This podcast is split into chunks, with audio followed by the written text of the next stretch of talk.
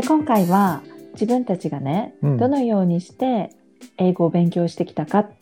ていうことについて、うんうん、みんなにシェアしたいなっていうふうに思うんだけれども、うん、実際さ、もう私たちはじゅうろくねんかん、うん、イギリスにいるから英語力もやっぱりそれなりに伸びてると思うし、うんうん、だけど実際ユージチカが来た当時ってどのぐらいの英語力だったの？そうね、まあ高校ででこっちの方に来てたから、うん、まあそのぐらいだよね。うん、まあ文法とかも英語は好きな科目であったからできてた方だけど、やっぱ英会話、会話の方とかはそういう授業とかもなかったから、あんまできなかったと思うよね。うん、なるほど。でも結構じゃあ文法とかは得意っていうかできてた方だったんだ。うん、そうだね、その方だったね。うん。うんうんうん。じゃあ実際その時は読んだり問題を解いたりとかっていうのは結構できて、スピーキングあんまりっていう感じ？そうだね。どっちかというとペーパー上での英語の方が得意だったかな。うん、なるほどね。うん、で、ユージシカは最初こっち側で語学留学もしてるんだよね、イギリスで。そうだよね。まず語学、うん、サマースクールみたいなね、語学だけので数ヶ月入ってっていうルートで来たよね。はいはいはい、それでファンデーションで出会ったんだもんね。うんうん、そっかそっか。で、うん、実際にどういうふうにして勉強をしたやり方だったの？それどういうふうにやったのが実際こう実践的での伸びたなっていう実感があったりとかする？うーん、まあね、まあ、こっちに、まあ、英語圏にいたっていう恵まれた環境にいたから普通の生活自体が英語勉強になってたっていうのもあるけども、うんうん、まあそれ以外に、まあ、英語を勉強してたっていう感覚であったら自分の好きなもの、趣味から入っていってたね。へえ、どんな趣味から入ってたの？なんか例えば、なんか好きなアーティストの音楽の情報だったりとか、うんうんうん。うん、まあ、YouTube とかネットで載ってる記事とかをこう浅くってった感じ？ああ、なるほどね、うん。やっぱでもそういうのが実際一番伸びるよね。うんうんうん。ね、やっぱ勉強っていう頭からこう入っていくと、うん、ね、やっぱ抵抗があるよね、誰も。そうだよね。うんあのもう本当にこう好きなアーティストの例えば歌詞とかを見てるだけでも勉強になると思うし、うん、あとさほらインタビュー聞いたりとか、うんうんうん、そうね、うんうんうん、ふみの場合はどんな感じだったの？自分はね別に英語がすごく得意できたわけじゃなくて、うん、本当文法とかも苦手な感じで来たのね、うんうん、だから今も自信はあまりないよ、うんうんうん、だけれどもなんとなくやっぱりこっち側にいると、うんやっぱりあとね大学でエッセイとか卒論とかそういった、うん、やっぱり課題があったっていうのが大きいかな、うん、それでまあ結構鍛え上げられるよね。そうそうそうそう、うん、鍛えられるよねやっぱり、うん、で実際私が行っていた大学っていうのは本当日本人の人が少なかったから、うんうん、もうほとんどイギリス人の中で、うんあのまあ、イギリス人の友達しかほとんどいなかったし、うん、でフラットメイトもみんなイギリス人だったし、うんだからもう自然ともう英語しか喋らない環境になってたかも。うん、そうだね。あの 会,、うん、会話に関してはもう本当にそういう状況に置いてならさせていかないとね。うん、うん、やっぱり伸びないよね。そうだから今回は別に自分がわざとこう日本人がいない環境っていうよりはたまたまそういった環境だったから、うんうんうん、本当にこう伸びしろも、うんうん、もしかしたら大きかったのかなとか思うけれども、うん、ただそういった環境に自分を置くっていうことは一つ伸びる要因ではあるよね。ねえ。うん。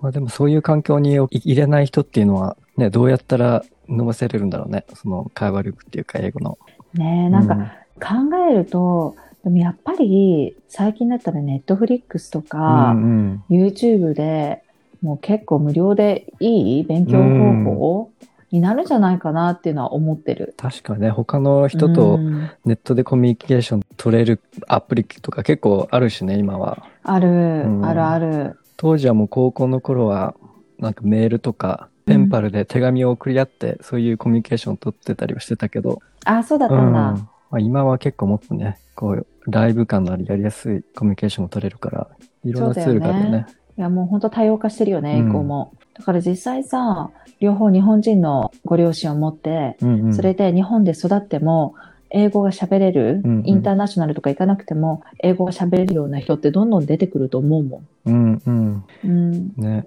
なんか前までは駅前留学とか英会話のそういった教室とか行ってっていう風になってたかもしれないけれども、うんうん、今はそういったことしなくても、うん、自分がもし関心があったらね、うんうん、あのネットフリックスの本当こうセンテンスだけ聞く、うんうん、字幕を見ながらっていうのでもすごいいい勉強になると思うし、うん、実際にさ私たちが通っていたファンデーションクラスの時にほらアレックスって言ったじゃない？言ったよね。うん、彼女結構そう彼結構さ個性的なキャラクターだったけど、でも彼はすごく本当にアメリカン英語がネイティブ並みだったもんね。うんね。そして勉強方法がやっぱりこう映画。そうだよね。だからアメリカンな英語になってたんだよね。うん、そうだよね。うんそこからすごい 学, べ学んでたからその人は、うんうんうんうん、だって本当彼さほらシャイだったしあんまりこう友達がいるようなタイプでもなかったじゃない、うんうんうん、あれだけ英語ができるっていうのは全てほぼ映画からみたいな感じだったもんね、うんうん、だからさっきふみが言ったようにこの、ね、ネットフリックとかでこうセンテンスを見るっていうのもなんか自分の記憶では結構単語をこ う, こう調べてうんうん記憶していたっていうよりは文脈からこう文章を読んでそういうとこからこう単語を理解していたっていう方が多かったかな。確かに、うん、でも実際それが多分一番覚える方法の一つでもあると思う、うんうん、なんかさ単語だけ見るっていうのってもちろんその場では理解するし、うんうん、なんだけれども応用編に聞かないというか、うん、実際友達の会話とかあとたまたまこういろいろな、ね、雑誌とかニュース、うんうんうんニュースとか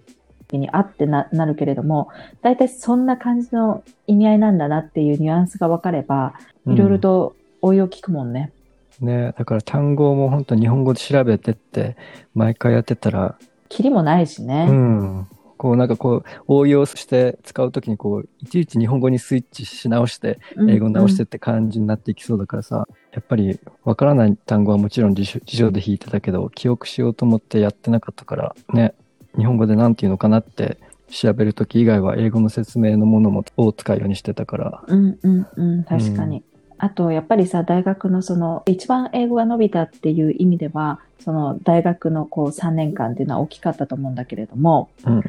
その時もさ、うん、エッセイとか得点を取るには他のネイティブ並みの、うん、あのレベルの英語力っていうのがやっぱ求められるし、うん、それにインターナショナルスチューデントだからって別に何だろうひいきされるわけでもないじゃない、うんうん、辞書を使っていいよとかそうだね、うん、だからそういった意味ではさこうそんないちいち辞書を引いてっていうよりは、うん、もう要領よく覚えていかなきゃっていう感じになっちゃうよね、うんうん、そうだね、うん、しかもなんか大学の課題とかってすごい量の本とか読まないといけなかったわけじゃん本当にすごい量だったよねリファレンスな、うん、何個取らなきゃいけないんだよっていうぐらい、うんうんうん、だからもうそれで日本英語の文章を読むだけってだけでも勉強になってたかも、かもね確かに、うんうん、そうだねそうだよね、うん、だってさ実際週にいっかいはエッセイさんぜんもじとか書いてたんじゃないかな、うんうんうん、ね、うん、普通にあったよねそういうのなんか今思い返せばねうんうんうんまあ、だからそういったとこでもさ実際リスニングとかスピーキングとかはどうだった？そうねまあリスニングで言ったらなんかもう本当にこっちのイギリスの英語に慣れてるのかもしれないけど、うんうん、やっぱり映画とかで聞くすごいアメリカ英語っていうのはちょっとやっぱり聞きにくいかな時々ああわかるわかる、うん、イギリスの、あのテレビの英語は聞きやすく感じるよね、うんうんうん、でもそうかといってあのノーザンに行き過ぎちゃうとやっぱりわからないことになっちゃうね、えー、自分は鉛がすごいあるもんね、うん、イギリスって、うん、イギリスって面白いよねそういった鉛も、ね、あとさなんか今度もしできたらこうイギリス人で面白い勉強方法を紹介しているおばあちゃんとかお姉さんがいるのね YouTuber であ本当、うんうん、なんかそういう人たち時々見るんだけれどもあおばあちゃんの見たことあるかもしれないあ本当結構いいよね今思い出したそう、うん、なんか本当にこうポッシュなアクセントこういう風に言いますとか、うんうんうん、あのこうねロンドナーのアクセントはこれですみたいなただ、はいはいはい、でもやっぱ階級社会の言葉がやっぱりイギリスは面白いと思うそうね、うん、それで印象ガラッと変わるし変わるだってボーディングスクール行ってるような人たちってやっぱり全然違う英語を喋るしそういったシステムの感じの一人人格になるもんね、うん、それに引き換えイーストロンドンまたねどうん、うん、英語の話し方だしだよね、うん、だからもう本当にうちらもともと英語で喋第一言語として使ってるものじゃないからさ、うんうんうん、そういういろんな鉛とか方言学んできたからやっぱりいろんな鉛が入っちゃってるよね多分。そうだね。の中でもそうだから自分もどのアクセントなんだろうって時々思うもんね。うんうんうん。あの